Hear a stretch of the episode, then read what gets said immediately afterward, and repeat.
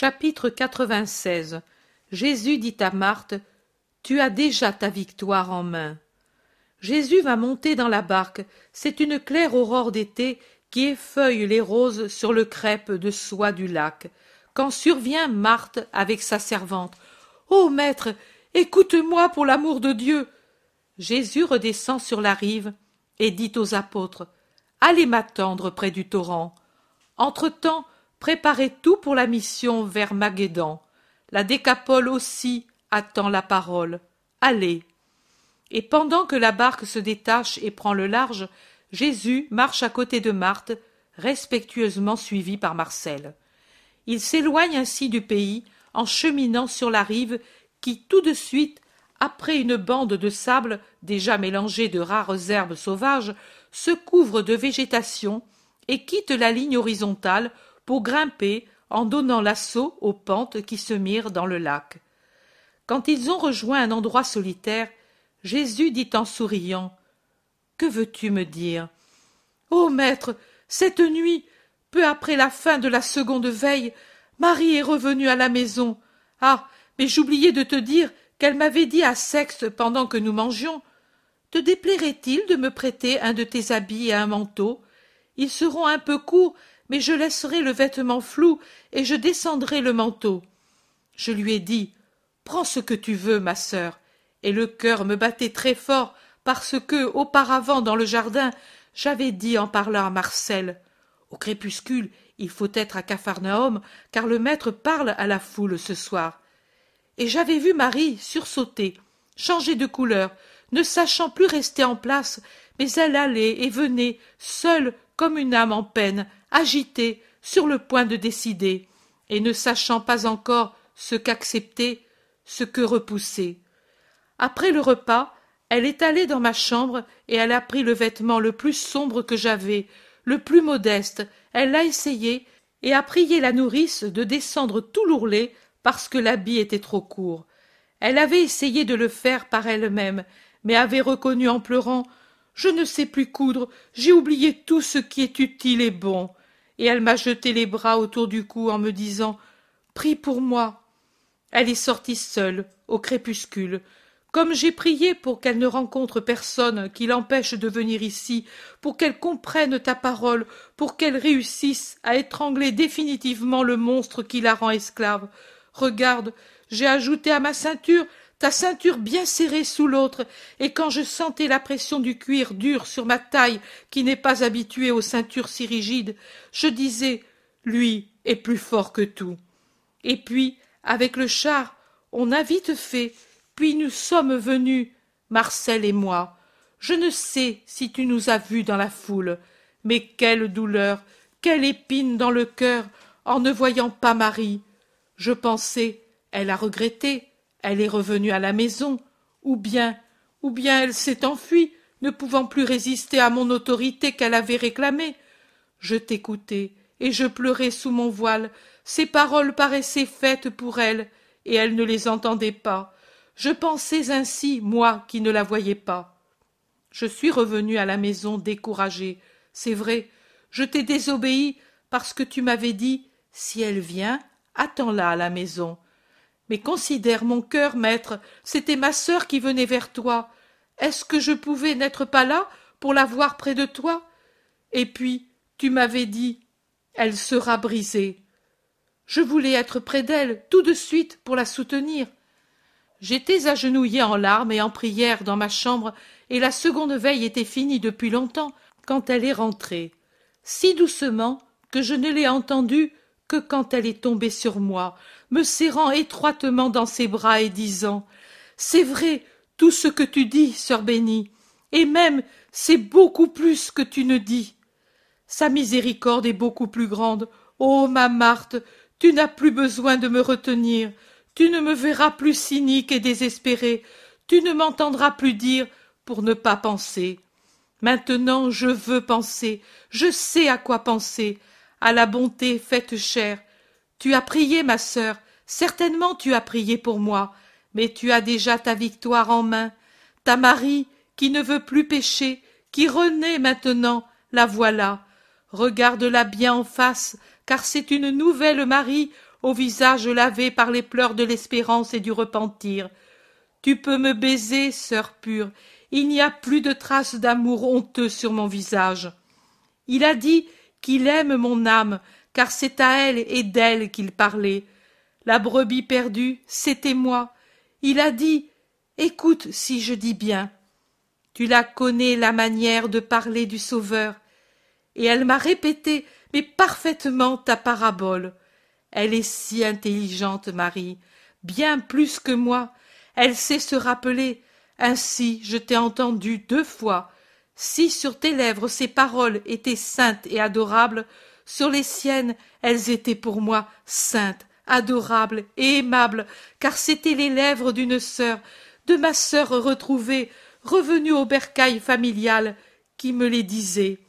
Nous sommes restées embrassées, assises sur la natte du sol, comme quand nous étions petites et que nous restions ainsi dans la chambre de maman, ou bien près du métier où elle tissait ou brodait ses splendides étoffes. Nous sommes restés ainsi. Nous n'étions plus séparés par le péché, et il me semblait que maman aussi était présente par son esprit. Nous avons pleuré sans douleur et même avec tant de paix. Nous nous embrassions heureuses, et puis Marie, fatiguée par le chemin qu'elle avait fait à pied, par l'émotion de tant de choses, s'est endormie dans mes bras, et avec l'aide de la nourrice, je l'ai couchée sur mon lit, et je l'ai quittée pour accourir ici. Et Marthe baise les mains de Jésus, radieuse. Je te dis, moi aussi, ce qu'a dit Marie. Tu as ta victoire en main. Va et sois heureuse. Va en paix, et une conduite toute de douceur et de prudence avec celle qui vient de renaître. Adieu, Marthe. Fais-le savoir à Lazare qui là-bas se tourmente. Oui, maître, mais Marie, quand viendra-t-elle avec nous, les disciples Jésus sourit et dit Le Créateur a fait la création en six jours, et le septième, il s'est reposé. Je comprends. Il faut avoir de la patience. Patience, oui. Ne pas soupirer, c'est une vertu, cela aussi. La paix à vous, femmes. Nous nous reverrons bientôt. Et Jésus les quitte pour aller vers le lac où la barque attend près de la rive. Chapitre 97 Marie-Madeleine dans la maison du pharisien Simon. Pour me réconforter de mes souffrances complexes et me faire oublier les méchancetés des hommes, mon Jésus m'accorde cette suave contemplation. Je vois une salle très riche, un riche lampadaire à bec multiple est suspendu au milieu et il est tout allumé. Au mur, des tapis très beaux, des sièges ornés de marqueterie et incrustés d'ivoire et de lames précieuses, et aussi des meubles très beaux. Au milieu, une grande table carrée, mais formée de quatre tables réunies. La table est certainement disposée de cette manière pour les nombreux convives, tous des hommes, et elle est couverte de très belles nappes et de riches vaisselles.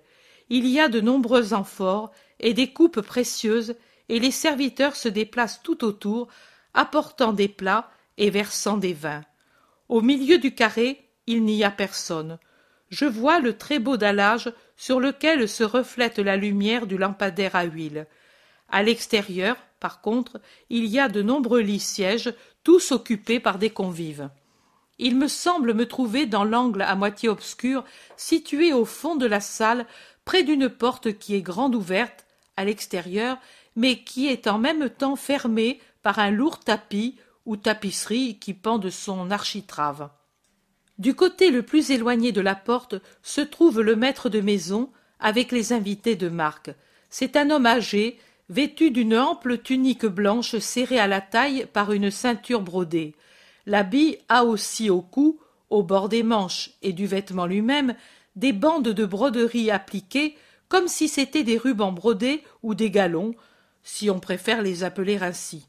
Mais la figure de ce petit vieux ne me plaît pas, c'est un visage méchant, froid, orgueilleux et avide. À l'opposé, en face de lui, se trouve mon Jésus. Je le vois de côté, je dirais presque par derrière. Il a son vêtement blanc habituel, des sandales, les cheveux séparés en deux sur le front et longs comme toujours. Je remarque que lui et tous les convives ne sont pas allongés comme je croyais qu'on l'était sur ces lits sièges, c'est-à-dire perpendiculairement à la table, mais parallèlement. Dans la vision des noces de Cana, je n'avais pas fait beaucoup attention à ce détail. J'avais vu qu'il mangeait appuyé sur le coude gauche, mais il me semblait qu'il n'était pas couché parce que les lits étaient moins luxueux et beaucoup plus courts. Ceux-ci sont de vrais lits il ressemble au divan moderne, à la mode turque.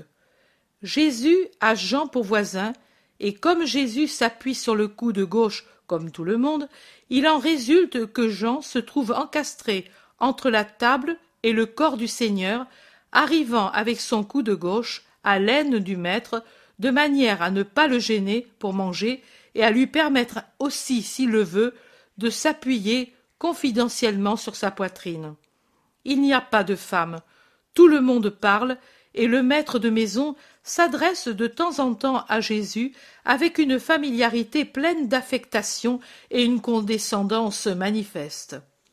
Il est clair qu'il veut lui montrer et montrer à tous ceux qui sont présents qu'il lui a fait un grand honneur de l'inviter dans sa riche maison, lui, pauvre prophète, que l'on juge aussi un peu exalté. Je vois que Jésus répond avec courtoisie, paisiblement. Il sourit de son léger sourire à ceux qui l'interrogent. Il sourit d'un sourire lumineux si celui qui lui parle ou même seulement le regarde est Jean.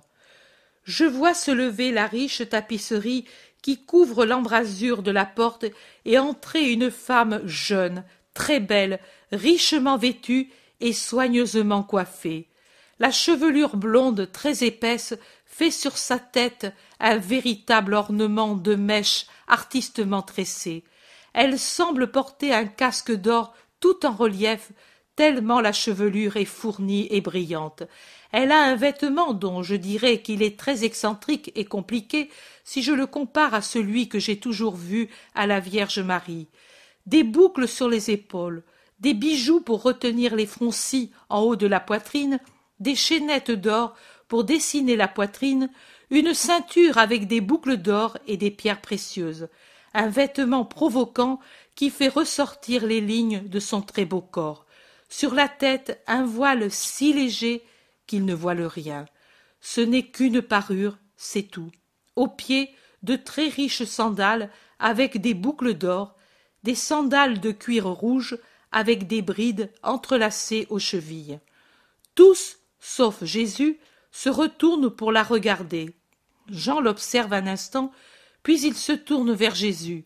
Les autres la fixent avec une visible et mauvaise gourmandise. Mais la femme ne les regarde pas du tout, et ne se soucie pas du murmure qui s'est élevé à son entrée et des clins d'œil de tous les convives, excepté Jésus et le disciple. Jésus fait voir qu'il ne s'aperçoit de rien. Il continue de parler en terminant la conversation qu'il avait engagée avec le maître de maison. La femme se dirige vers Jésus et s'agenouille près des pieds du maître.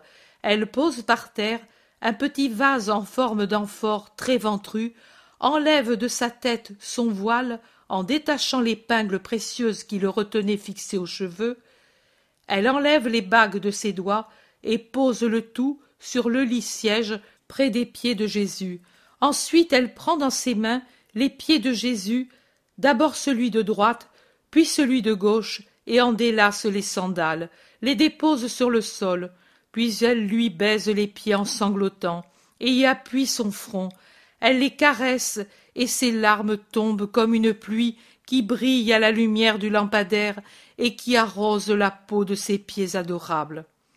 Jésus tourne lentement la tête, à peine, et son regard bleu sombre se pose un instant sur la tête inclinée, un regard qui absout, puis il regarde de nouveau vers le milieu, il la laisse libre dans son épanchement. Mais les autres, non, ils plaisantent entre eux, font des clins d'œil, ricanent, et le pharisien se met assis un moment pour mieux voir, et son regard exprime désir, contrariété, ironie. C'est de sa part la convoitise pour la femme, Ce sentiment est évident. Il est fâché, d'autre part, qu'elle soit entrée si librement, ce qui pourrait faire penser aux autres que la femme est une habituée de la maison. C'est enfin un coup d'œil ironique à Jésus. Mais la femme ne fait attention à rien. Elle continue de verser des larmes abondantes sans un cri. Seulement de grosses larmes et de rares sanglots. Ensuite, elle dénoue ses cheveux en en retirant les épingles d'or qui tenaient en place sa coiffure compliquée, et elle pose aussi ses épingles près des bagues et de la grosse épingle qui maintenait le voile. Les écheveaux d'or se déroulent sur les épaules. Elle les prend à deux mains, les ramène sur sa poitrine et les passe sur les pieds mouillés de Jésus jusqu'à ce qu'ils soient secs. Puis elle plonge les doigts dans le petit vase et en retire une pommade légèrement jaune et très odorante. Un parfum qui tient du lys et de la tubéreuse se répand dans toute la salle. La femme y puise largement, elle étend, elle enduit, baise et caresse. Jésus de temps en temps la regarde avec une affectueuse pitié. Jean, qui s'est retourné étonné en entendant les sanglots, ne peut détacher le regard du groupe de Jésus et de la femme. Il regarde alternativement l'un et l'autre. Le visage du pharisien est de plus en plus hargneux. J'entends ici les paroles connues de l'Évangile, et je les entends dites sur un ton et accompagnées d'un regard qui font baisser la tête au vieillard haineux.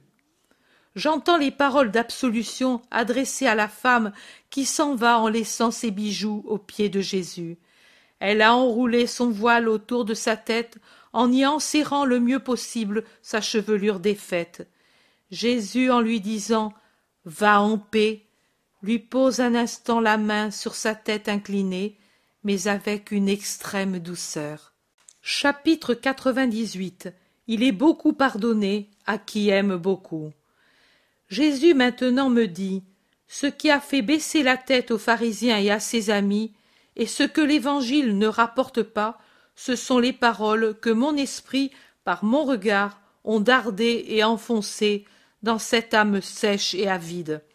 J'ai répondu avec beaucoup plus de force que je ne l'aurais fait par des paroles, car rien ne m'était caché des pensées des hommes. Et lui m'a compris dans mon langage muet qui était encore plus lourd de reproches que ne l'auraient été mes paroles.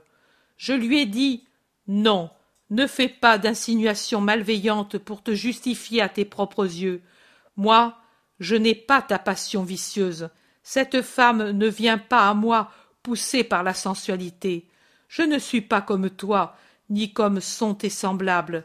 Elle vient à moi parce que mon regard et ma parole, entendus par pur hasard, ont éclairé son âme où la luxure avait créé les ténèbres, et elle vient parce qu'elle veut vaincre la sensualité, et elle comprend la pauvre créature qu'à elle seule elle n'y arriverait jamais. C'est l'esprit qu'elle aime en moi, rien que l'esprit qu'elle sent surnaturellement bon. Après tant de mal qu'elle a reçu de vous tous, qui avez exploité sa faiblesse pour vos vices, en la payant ensuite par les coups de fouet du mépris, elle vient à moi, parce qu'elle se rend compte qu'elle a trouvé le bien, la joie, la paix, qu'elle avait inutilement cherché parmi les pompes du monde. Guéris-toi de cette lèpre de l'âme, pharisien hypocrite, sache avoir une juste vision des choses, quitte l'orgueil de ton esprit et la luxure de ta chair. Ce sont des lèpres plus fétides les lèpres corporelles. De cette dernière, mon toucher peut vous guérir parce que vous me faites appel pour elle, mais de la lèpre de l'esprit, non, parce que de celle-là, vous ne voulez pas guérir, parce qu'elle vous plaît. Elle, elle le veut, et voilà que je la purifie, que je la franchis des chaînes de son esclavage. La pécheresse est morte.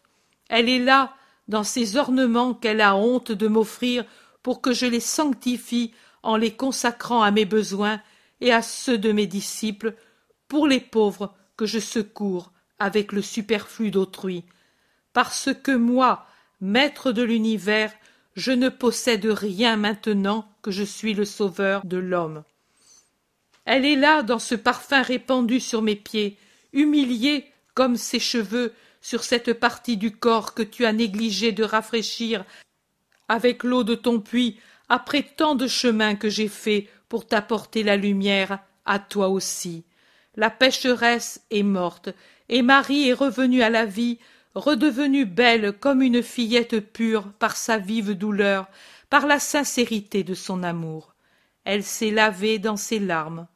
En vérité, je te dis, ô pharisien, qu'entre celui qui m'aime dans sa jeunesse pure et celle-ci qui m'aime dans le sincère regret d'un cœur qui renaît à la grâce, moi je ne fais pas de différence, et à celui qui est pur et à la repentie, je confie la charge de comprendre ma pensée comme nulle autre, et celle de donner à mon corps les derniers honneurs et le premier salut, je ne compte pas le salut particulier de ma mère, quand je serai ressuscité. Voilà ce que je voulais dire par mon regard aux pharisiens. Mais à toi, je fais remarquer une autre chose, pour ta joie et la joie d'un grand nombre. À Béthanie aussi, Marie répéta le geste qui marqua l'aube de sa rédemption. Il y a des gestes personnels qui se répètent et qui traduisent une personne comme son style. Des gestes uniques. Mais, comme il était juste, à Béthanie, le geste est moins humilié et plus confiant dans sa respectueuse adoration. Marie a beaucoup cheminé depuis l'aube de sa rédemption. Beaucoup. L'amour l'a entraînée comme un vent rapide vers les hauteurs et en avant. L'amour l'a brûlée comme un bûcher, détruisant en elle la chair impure et en rendant maître souverain en elle un esprit purifié. Et Marie, différente dans sa dignité de femme retrouvée, comme différente dans son vêtement, simple maintenant comme celui de ma mère, dans sa coiffure, dans son regard, dans sa contenance, dans sa parole, toute nouvelle, a une nouvelle manière de m'honorer par le même geste. Elle prend le dernier de ces vases de parfums, mis en réserve pour moi, et me le répand sur les pieds, sans pleurer, avec un regard que rendent joyeux l'amour et la certitude d'être pardonnée et sauvée, et sur la tête. Elle peut bien me faire cette onction et me toucher maintenant la tête.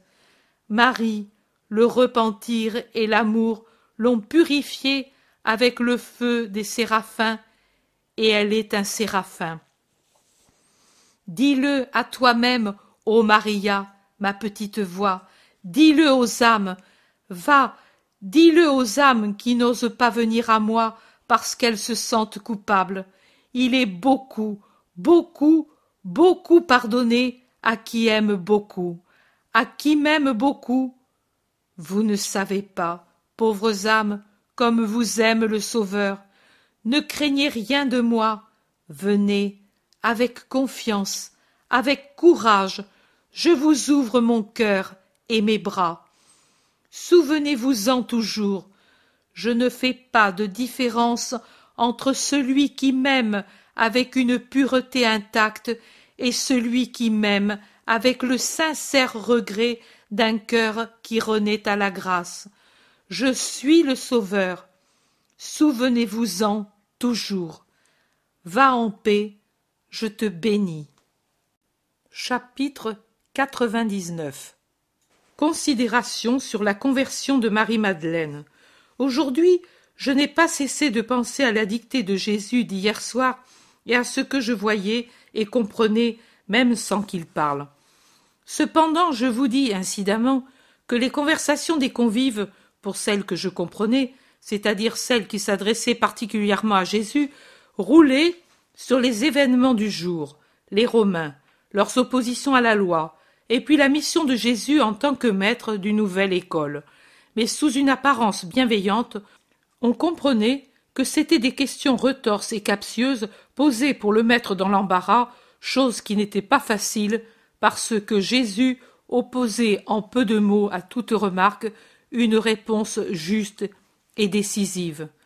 Comme on lui demandait par exemple de quelle école ou secte particulière il s'était fait le nouveau maître, il répondit simplement de l'école de Dieu. C'est lui que je suis en sa sainte loi, et c'est de lui que je me soucie en faisant en sorte que pour ces petits et il regardait Jean avec amour, et en Jean il regardait tous ceux qui ont le cœur droit, elle soit renouvelée complètement en son essence, comme l'était le jour que le Seigneur Dieu la promulgua sur le Sinaï. Je ramène les hommes à la lumière de Dieu. À une autre question sur ce qu'il pensait de l'abus de César, qui s'était rendu le maître souverain de la Palestine, il avait répondu César est ce qu'il est parce que c'est la volonté de Dieu. Rappelez-vous le prophète Isaïe.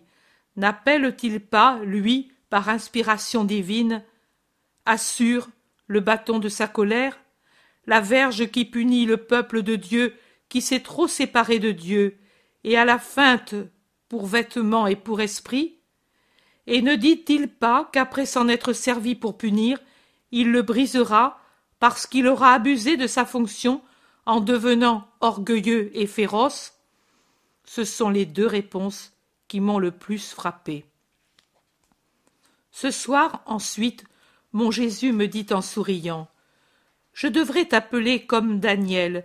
Tu es celle qui désire et qui m'est chère parce que tu désires tant ton Dieu, et je pourrais continuer à te dire ce qui fut dit à Daniel par mon ange. Ne crains pas, parce que, dès le premier jour où tu as appliqué ton cœur à comprendre et à t'affliger en présence de Dieu, tes prières ont été exaucées, et je suis venu à cause d'elles. Mais ici, ce n'est pas l'ange qui parle, c'est moi qui te parle, Jésus. Toujours, ô Maria, je viens quand quelqu'un applique son cœur à comprendre. Je ne suis pas un Dieu dur et sévère, je suis la miséricorde vivante, et plus rapide que la pensée, je viens vers celui qui se tourne vers moi. Même pour la pauvre Marie de Magdala, si plongée dans son péché, je suis venu rapidement avec mon esprit, dès que j'ai senti s'élever en elle le désir de comprendre. Comprendre la lumière de Dieu et son état de ténèbres. Et pour elle, je me suis fait lumière.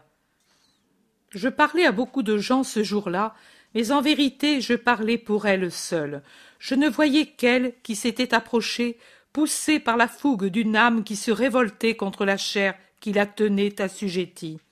Je ne voyais qu'elle, avec son pauvre visage en détresse, avec son sourire contraint, qui cachait sous une apparence de sécurité et de joie trompeuse qui était un défi au monde et à elle-même, sa grande peine intérieure je ne voyais qu'elle, bien plus enserrée par les ronces que la brebis égarée de la parabole, elle qui se noyait dans le dégoût de sa vie venue à la surface comme ces vagues profondes qui amènent avec elles l'eau du fond. Je n'ai pas dit de grandes paroles, ni abordé un sujet indiqué pour elle, pécheresse bien connue, pour ne pas la mortifier et pour ne pas la contraindre à fuir, à rougir d'elle-même ou à venir. Je l'ai laissée tranquille, j'ai laissé ma parole et mon regard descendre en elle et y fermenter pour faire de cette impulsion d'un moment son glorieux avenir de sainte. J'ai parlé par une de mes plus douces paraboles, un rayon de lumière et de bonté qui se répandait justement pour elle. Et ce soir-là, alors que je mettais le pied dans la maison du riche orgueilleux, chez qui ma parole ne pouvait fermenter en gloire future parce que, tuée par l'orgueil pharisaïque, je savais déjà qu'elle serait venue après avoir tant pleuré dans la pièce où elle avait péché, et qu'à la lumière de ses pleurs était déjà décidé son avenir. Les hommes, brûlés par la luxure, en la voyant entrer, ont tressailli en leur chair et ont laissé pénétrer le soupçon en leurs pensées. Tous l'ont désiré, sauf les deux purs du banquet. Jean et moi. Tous ont cru qu'elle venait poussée par un de ces probables caprices qui, vraie possession démoniaque, la jetait dans des aventures imprévues. Mais Satan était désormais vaincu, et tous ont pensé, envieux, en voyant qu'elle ne se tournait pas vers eux, qu'elle venait pour moi.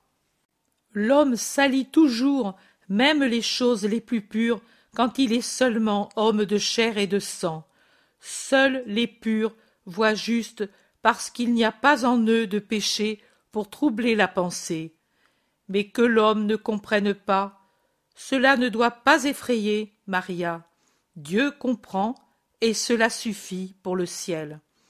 La gloire qui vient des hommes n'augmente pas d'un gramme la gloire qui est le sort des élus dans le paradis. Souviens-toi-en toujours. La pauvre Marie de Magdala a toujours été mal jugée dans ses bonnes actions. Elle ne l'avait pas été dans ses mauvaises actions parce que c'étaient des bouchées de luxure offertes aux vicieux. Critiquée et mal jugée à Naïm dans la maison du pharisien, critiquée et accablée de reproches à Béthanie dans sa maison. Mais Jean, qui dit une grande parole, donne la clé de cette dernière critique. Judas, parce qu'il était voleur. Moi je dis, le pharisien et ses amis, parce qu'ils étaient luxurieux. Voilà, vois-tu, l'avidité de la sensualité, l'avidité de l'argent élève la voix pour critiquer une bonne action. Les bons ne critiquent pas, jamais, ils comprennent. Mais, je le répète, peu importe les critiques du monde, ce qui importe, c'est le jugement de Dieu. Et je te prépare à l'enseignement de demain. Marque le chapitre douzième de Daniel avec les paroles qui lui furent dites par mon ange lumineux. Ne crains pas, la paix est avec toi. Rends-toi courageux et sois fort. Et toi, sache toujours répondre Parle, ô mon Seigneur, car tu m'as revigoré. Jésus me dit ensuite Quand je te vois ainsi attentive à mes enseignements, tu me sembles une écolière diligente et affectionnée à son maître qui pour elle est tout le connaissable.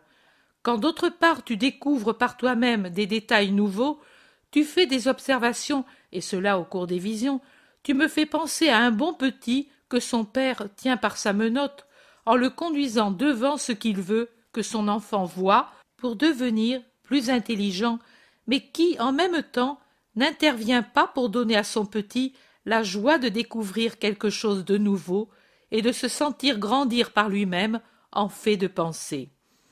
Pour faire cela, tu dois être toujours libre des soucis humains, toujours plus libre, tu dois avoir toujours plus d'assurance pour marcher à l'aise dans les sentiers de la contemplation et toujours plus tranquille et confiante en moi qui te tiens par la main. Un père ne le laisse pas voir, mais par mille détours que l'amour lui inspire, il arrive à ce que son enfant voie telle chose que lui veut que son enfant voie. Ô moi, je suis le plus aimant des pères et le plus patient des maîtres pour mes petits, et quand je peux en tenir un par la main, docile et attentif, je suis heureux heureux d'être maître et père. Il est si difficile que mes créatures mettent avec confiance leurs mains dans ma main pour être conduites, instruites par moi, et pour me dire Je t'aime par-dessus toutes choses et avec tout moi-même.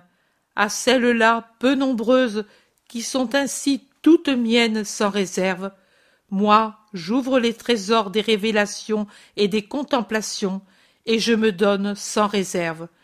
C'est pourquoi, Maria, puisque je vous choisis pour faire connaître ma divinité dans ces différentes manifestations à ceux qui ont besoin d'être réveillés et amenés à entrevoir Dieu, souviens-toi d'être tout à fait scrupuleuse pour répéter ce que tu vois. Même une bagatelle a de la valeur, et elle n'est pas à toi, mais à moi. Aussi, il ne t'est pas permis de l'escamoter ce serait malhonnête et égoïste. Rappelle-toi que tu es la citerne d'eau divine où l'eau se déverse pour que tous y aient accès. Pour les dicter, tu es arrivé à la plus fidèle fidélité. Dans les contemplations, tu observes avec beaucoup d'attention. Mais dans la hâte d'écrire, et à cause de ton état particulier de santé et de l'ambiance où tu te trouves, il t'arrive d'omettre quelques détails. Il faut l'éviter. Mets-le au bas des pages, mais indique-les tous. Ce n'est pas un reproche, mais un doux conseil de ton maître. Il y a quelques jours, tu m'as dit que les hommes t'aiment un peu plus par mon entremise. Cela justifie toute ma fatigue et toute ma vie, et j'en suis bien récompensé. Même s'il n'y avait qu'un seul homme qui revienne à toi par l'intermédiaire de ta petite violette cachée, elle serait heureuse. Plus tu seras attentive et exacte, et plus grand sera le nombre de ceux qui viennent à moi, et plus grande ta félicité spirituelle présente et ta future félicité éternelle. Va en paix, ton Seigneur est avec toi. Chapitre 100 Cela vaut la peine de perdre une amitié pour conquérir une âme. Jésus se trouve sur le chemin qui, du lac de Méron, va vers celui de Galilée. Il y a avec lui le zélote et Barthélemy, et il semble attendre près d'un torrent, réduit à un filet d'eau qui pourtant nourrit des plantes touffues, les autres qui arrivent des deux côtés différents. La journée est torride, et pourtant beaucoup de gens ont suivi les trois groupes qui ont dû prêcher à travers les campagnes en acheminant les malades vers le groupe de Jésus et en parlant de lui à ceux qui sont en bonne santé. Un grand nombre de miraculés forment un groupe heureux assis parmi les arbres, et en eux la joie est telle qu'ils ne sentent même pas l'ennui de la chaleur, de la poussière, de la lumière éblouissante, toute chose qui ne mortifie pas qu'un peu tous les autres. Quand le groupe dirigé par Jude Thaddée arrive le premier près de Jésus, apparaît avec évidence la fatigue de ceux qui le forment et de ceux qui le suivent. En dernier lieu vient le groupe dirigé par Pierre, où se trouvent beaucoup de gens de Corosaïne et de Bethsaïda. Pierre soupire. Nous avons travaillé, maître, mais il faudrait qu'il y ait plusieurs groupes. Tu vois, aller au loin, ce n'est pas possible à cause de la chaleur. Et alors, comment faire? On dirait que le monde s'agrandisse au fur et à mesure que nous travaillons davantage, en éparpillant les pays et en allongeant les distances. Je ne m'étais jamais rendu compte que la Galilée était si grande. Nous n'en travaillons qu'un coin, tout juste un coin, et nous n'arrivons pas à l'évangéliser, tant elle est vaste, et si nombreux sont ceux qui ont besoin de toi et qui te désirent. Ce n'est pas que le monde s'agrandisse, Simon, répond le Thaddée, c'est que s'étend la notoriété de notre maître. Jacques de Zébédée dit Oui, c'est vrai, regarde combien de gens. Certains nous suivent depuis ce matin. Aux heures les plus chaudes, nous nous sommes réfugiés dans un bois, mais même maintenant que le soir approche, la marche est pénible, et ces pauvres gens sont beaucoup plus loin de leur maison que nous. Si cela continue d'augmenter ainsi, je ne sais pas comment nous ferons. André, pour le réconforter, répond. En octobre, les bergers viendront aussi. Pierre dit. Eh oui, les bergers, les disciples, c'est bien, mais ils ne servent que pour dire Jésus est le Sauveur, il est ici, rien de plus. Mais au moins, les gens sauront où le trouver. Maintenant, au contraire, nous venons ici, et eux accourent ici. Pendant qu'ils viennent ici, nous allons ailleurs, et eux doivent nous courir après, et avec des enfants et des malades, ce n'est pas bien pratique. Jésus parle. Tu as raison, Simon Pierre. J'ai moi aussi compassion de ces âmes et de ces foules. Pour beaucoup, ne pas me trouver à un moment donné, ce peut être une cause irréparable de malheur. Regardez comme ils sont là, et troublés, ceux qui n'ont pas encore la certitude de ma vérité, et comme ils sont affamés, ceux qui ont déjà goûté ma parole et ne savent plus s'en passer, et nulle autre parole ne les contente plus. Ils semblent des brebis sans berger, qui errent ici et là sans trouver quelqu'un pour les conduire et les nourrir. J'y pourvoirai, mais vous, vous devez m'aider. De toutes vos forces spirituelles, morales et physiques. Ce n'est plus en groupes nombreux, mais deux par deux, que vous devez savoir aller. Et j'enverrai deux par deux les meilleurs des disciples. C'est que la moisson est vraiment grande. Oh, cet été, je vous préparerai à cette grande mission. Pour Tammuz, nous serons rejoints par Isaac avec les meilleurs disciples, et je vous préparerai. Vous n'y suffirez pas encore, car si la moisson est vraiment grande, les ouvriers, en revanche, sont peu nombreux. Priez donc le maître de la terre qu'il envoie beaucoup d'ouvriers à sa moisson. Jacques d'Alphée dit Oui, monseigneur, mais cela ne changera pas beaucoup la situation de ceux qui te cherchent. Pourquoi, mon frère? Parce qu'ils ne cherchent pas seulement la doctrine et la parole de vie, mais aussi la guérison de leur langueur, de leurs maladies, de toutes leurs infirmités que la vie ou Satan apporte à la partie inférieure ou supérieure de leur être, et cela il n'y a que toi qui puisses le faire, parce qu'en toi il y a la puissance. Ceux qui sont teints avec moi arriveront à faire ce que je fais, et les pauvres seront secourus dans toute leur misère. Mais vous n'avez pas encore en vous ce qu'il faut pour le faire. Essayez de vous surpasser vous-même, de fouler vos tendances humaines pour faire triompher l'esprit. Assimilez non seulement ma parole, mais son esprit, c'est-à-dire sanctifiez-vous par elle, et ensuite vous pourrez tout. Et maintenant, allons leur dire ma parole, puisqu'ils ne veulent pas s'en aller sans que je leur ai donné la parole de Dieu. Et ensuite, nous retournerons à Capharnaüm. Là aussi, il y a des gens qui attendent. Seigneur, mais est-ce vrai que Marie de Magdala t'a demandé pardon dans la maison du pharisien? C'est vrai, Thomas. Philippe demande Et tu le lui as donné Je le lui ai donné.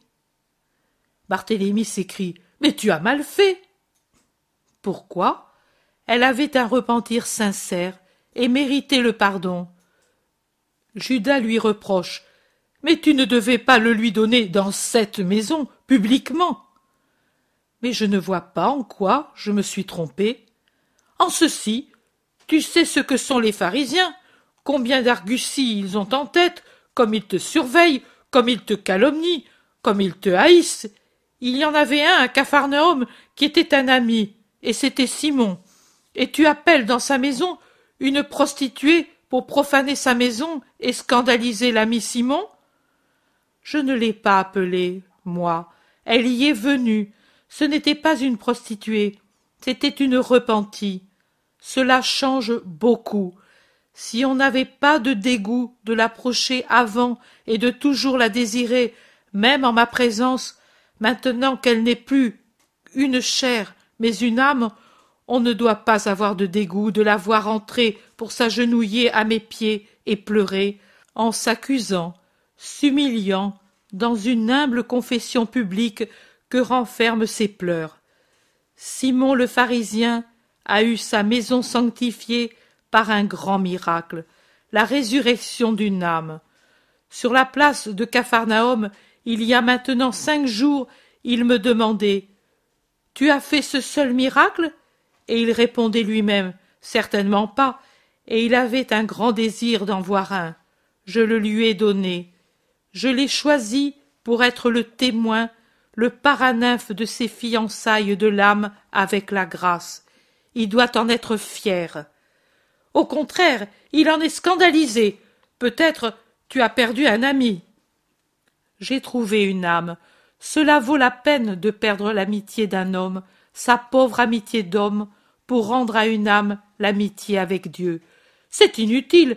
Avec toi, on ne peut obtenir une réflexion humaine. Nous sommes sur la terre, maître. Rappelle-le toi. Et ce sont les lois et les idées de la terre qui prédominent. Tu agis suivant la méthode du ciel. Tu te meus dans ton ciel que tu as dans le cœur. Tu vois tout à travers les clartés du ciel. Mon pauvre maître, comme tu es divinement incapable de vivre parmi nous qui sommes pervers. Judas l'Iscariote l'embrasse, admiratif et désolé, disant pour terminer. Et je m'en afflige parce que tu te crées tant d'ennemis par excès de perfection. Ne t'en afflige pas, Judas. Il est écrit qu'il en est ainsi. Mais comment sais-tu que Simon est offensé? Il n'a pas dit qu'il est offensé, mais à Thomas et à moi, il a fait comprendre que ce n'est pas une chose à faire. Tu ne devais pas l'inviter dans sa maison, où il n'entre que des personnes honnêtes. Pierre dit. Bien, pour l'honnêteté des gens qui vont chez Simon, n'en parlons pas. Mathieu renchérit. Et je pourrais dire que la sueur des prostituées a coulé plusieurs fois sur le dallage, sur les tables et ailleurs chez Simon le pharisien. Mais pas publiquement, réplique l'Iscariote. Non, avec une hypocrisie attentive à le cacher. Tu vois qu'il change alors. C'est un changement aussi, l'entrée d'une prostituée qui entre pour dire Je laisse mon péché infâme au lieu de celle qui entre pour dire Me voici à toi pour accomplir ensemble le péché. Mais tu as raison, disent-ils tous. Judas réplique Oui, il a raison, mais eux ne pensent pas comme nous, et il faut en venir à des compromis avec eux, s'adapter à eux pour les avoir comme amis.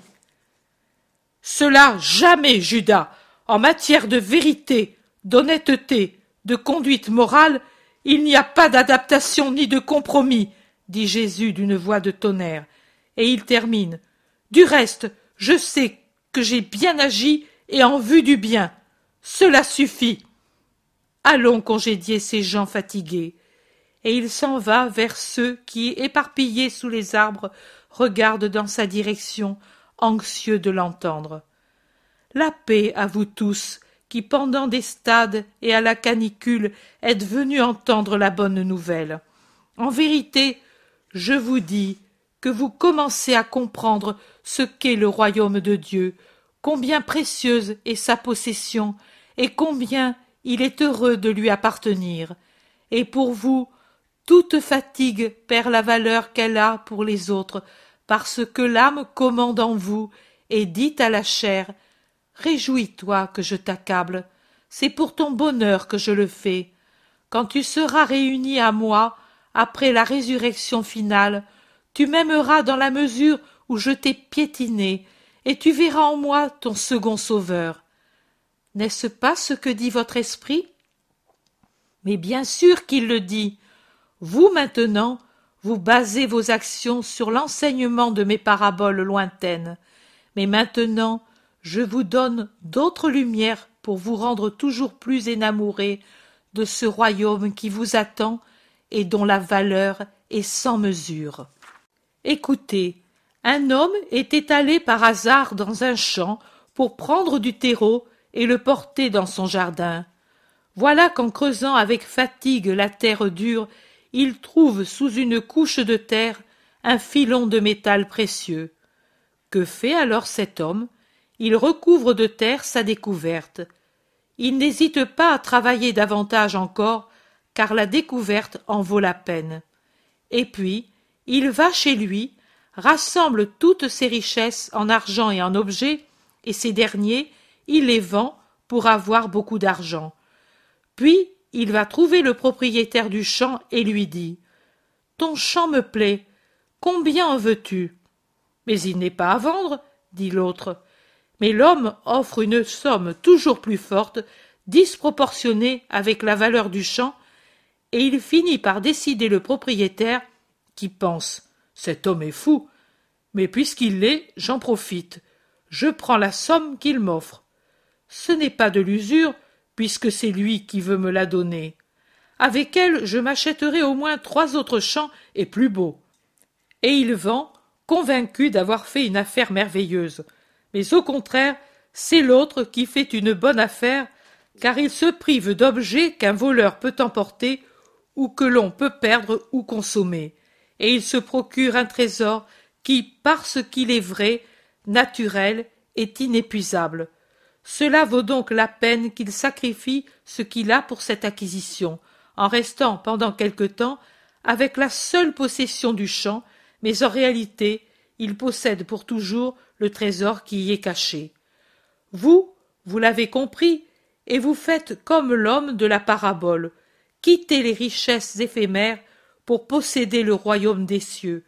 Vous les vendez aux imbéciles de ce monde, les leur cédez. Acceptez qu'on se moque de vous pour ce qui, aux yeux du monde, paraît une sotte manière d'agir. Agissez ainsi, toujours, et un jour votre Père qui est dans les cieux, avec joie vous donnera votre place dans le royaume. Retournez dans vos maisons avant que vienne le sabbat, et pendant le jour du Seigneur, pensez à la parabole du trésor qu'est le royaume céleste. La paix soit avec vous.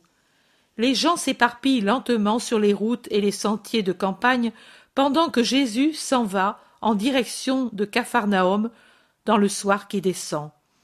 Il y arrive en pleine nuit. Il traverse en silence la ville silencieuse au clair de lune, qui est la seule lampe qui existe pour les ruelles obscures et mal pavées. Ils entrent en silence dans le petit jardin à côté de la maison, croyant que tout le monde est au lit. Mais au contraire, une lampe luit dans la cuisine, et trois ombres, rendues mobiles par le mouvement de la flamme, se projettent sur le muret blanc du four qui est tout près. Il y a des gens qui t'attendent, maître, mais cela ne peut pas aller ainsi. Maintenant je vais leur dire que tu es trop fatigué. Monte sur la terrasse en attendant. Non, Simon, je vais à la cuisine. Si Thomas a retenu ces personnes, c'est signe qu'il y a un motif sérieux. Mais pendant ce temps, ceux qui sont à l'intérieur ont entendu le chuchotement et Thomas, le propriétaire de la maison, vient sur le seuil. Maître, il y a la dame habituelle. Elle t'attend depuis hier au coucher du soleil. Elle est avec un serviteur, et puis à voix basse. Elle est très agitée. Elle pleure sans arrêt. C'est bien. Dis-lui de venir en haut. Où a-t-elle dormi? Elle ne voulait pas dormir, mais finalement elle s'est retirée pour quelques heures vers l'aube dans ma chambre. Le serviteur, je l'ai fait dormir dans un de vos lits. C'est bien. Il y dormira encore cette nuit, et toi, tu dormiras dans le mien. Non, maître, j'irai sur la terrasse, sur des nattes, je dormirai aussi bien. Jésus monte sur la terrasse. Voilà Marthe qui monte, elle aussi. La paix à toi, Marthe. Un sanglot lui répond. Tu pleures encore Mais n'es-tu pas heureuse? De la tête, Marthe fait signe que non. Mais pourquoi donc? Une longue pause pleine de sanglots. Enfin, dans un gémissement. Depuis plusieurs soirs, Marie n'est plus revenue, et on ne la trouve pas. Ni moi, ni la nourrice, ni Marcel ne la trouvons. Elle était sortie en commandant le char. Elle était très bien mise. Oh. Elle n'avait pas voulu remettre mon vêtement. Elle n'était pas à moitié nue. Elle en a encore de ceci, mais elle était très provocante dans ceux, et elle avait pris avec elle or et parfum et elle n'est plus revenue. Elle a renvoyé le serviteur aux premières maisons de Capharnaüm en disant Je reviendrai avec une autre compagnie. Mais elle n'est plus revenue. Elle nous a trompés. Ou bien elle s'est sentie seule, peut-être tentée, ou il lui est arrivé malheur. Elle n'est plus revenue. Et Marthe se glisse à genoux, en pleurant, la tête appuyée sur l'avant-bras qu'elle a mis sur un tas de sacs vides. Jésus la regarde et dit lentement, avec assurance, dominateur. Ne pleure pas. Marie est venue à moi il y a trois soirs. Elle m'a parfumé les pieds, elle a mis à mes pieds tous ses bijoux. Elle s'est consacrée ainsi et pour toujours, en prenant place parmi mes disciples. Ne la dénigre pas en ton cœur, elle t'a surpassé. Mais où où est alors ma sœur? crie Marthe en relevant son visage bouleversé. Pourquoi n'est-elle pas revenue à la maison? Elle a peut-être été attaquée. Elle a peut-être pris une barque et elle s'est noyée. Peut-être un amant qu'elle a repoussé l'a enlevée. Oh Marie, ma Marie, je l'avais retrouvée et je l'ai tout de suite perdue. Marthe est vraiment hors d'elle. Elle ne pense plus que ceux qui sont en bas peuvent l'entendre. Elle ne pense plus que Jésus peut lui dire où est sa sœur. Elle se désespère sans plus réfléchir à rien. Jésus la prend par les poignets et la force à rester tranquille, à l'écouter, la dominant de sa haute taille et de son regard magnétique. Assez. Je veux que tu aies foi en mes paroles. Je veux que tu sois généreuse. Tu as compris? Il ne la laisse que quand Marthe s'est un peu calmée. Ta sœur est allée goûter sa joie, s'entourant d'une solitude sainte, parce qu'elle a en elle la pudeur supersensible de ceux qui sont rachetés. Je te l'ai dit à l'avance, elle ne peut supporter le regard doux mais inquisiteur des parents sur son nouveau vêtement d'épouse de la grâce. Et ce que je te dis est toujours vrai. Tu dois me croire. Oui, Seigneur, oui, mais ma Marie a été trop, trop au pouvoir du démon. Il l'a reprise tout d'un coup, il. Il se venge sur toi de la proie qu'il a perdue pour toujours. Dois-je donc voir que toi, la courageuse, tu deviens sa proie pour une frayeur folle et sans raison d'être Dois-je voir qu'à cause d'elle qui maintenant croit en moi, tu perds la belle foi que je t'ai toujours connue? Marthe, regarde-moi bien, écoute-moi, n'écoute pas Satan. Ne sais-tu pas que quand il est obligé d'abandonner sa proie par une victoire que Dieu remporte sur lui, il se met tout de suite à agir, cet inlassable bourreau des êtres, cet inlassable voleur des droits de Dieu, pour trouver d'autres proies? Ne sais-tu pas que ce sont les tortures d'une tierce personne qui résistent aux assauts parce qu'elle est bonne et fidèle, qui affermissent la guérison d'un autre esprit? Ne sais-tu pas que rien n'est isolé de tout ce qui arrive et existe dans la création, mais que tout suit une loi éternelle de dépendance et de conséquence qui fait qu'une action de quelqu'un a des répercussions naturelles et surnaturelles très étendues Tu pleures ici, toi tu connais ici le doute atroce, et tu restes fidèle à ton Christ, même à cette heure de ténèbres. Là-bas, dans un endroit voisin, que tu ne connais pas, Marie, sans se dissoudre le dernier doute sur l'infinité du pardon qu'elle a obtenu. Ses pleurs se changent en sourires et ses ombres en lumière. C'est ton tourment qui l'a conduite là où se trouve la paix, là où les âmes se régénèrent auprès de la génératrice sans tache, auprès de celle qui est tellement vie qu'elle a obtenu de donner au monde le Christ qui est la vie. Ta sœur est chez ma mère. Oh, ce n'est pas la première qui rentre sa voile dans ce port paisible après que le doux rayon de la vivante étoile Marie l'a appelée sur ce sein d'amour par l'amour muet et actif de son fils. Ta sœur est à Nazareth. Mais comment y est-elle allée ne connaissant pas ta mère, ta maison, seule, pendant la nuit, ainsi, sans moyens, avec ce vêtement, un si long chemin, comment Comment Comme l'hirondelle fatiguée va au nid natal, traversant mers et montagnes, triomphant des tempêtes, des nuages et des vents contraires.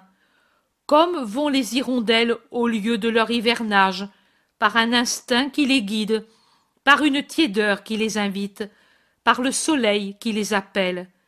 Elle aussi est accourue vers le rayon qui l'appelle, vers la mer universelle.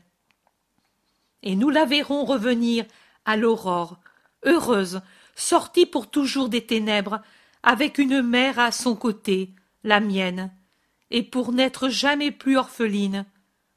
Peux-tu croire cela? Oui, monseigneur. Marthe est comme fascinée.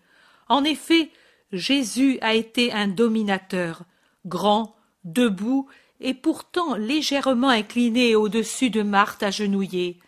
Il a parlé lentement, d'un ton pénétrant, comme pour passer dans la disciple bouleversée. Peu de fois je l'ai vu avec cette puissance pour persuader par sa parole quelqu'un qui l'écoute mais à la fin, quelle lumière, quel sourire sur son visage. Marthe le reflète par un sourire et une lumière plus apaisée sur son propre visage. Et maintenant, va te reposer en paix. Et Marthe lui baise les mains et descend.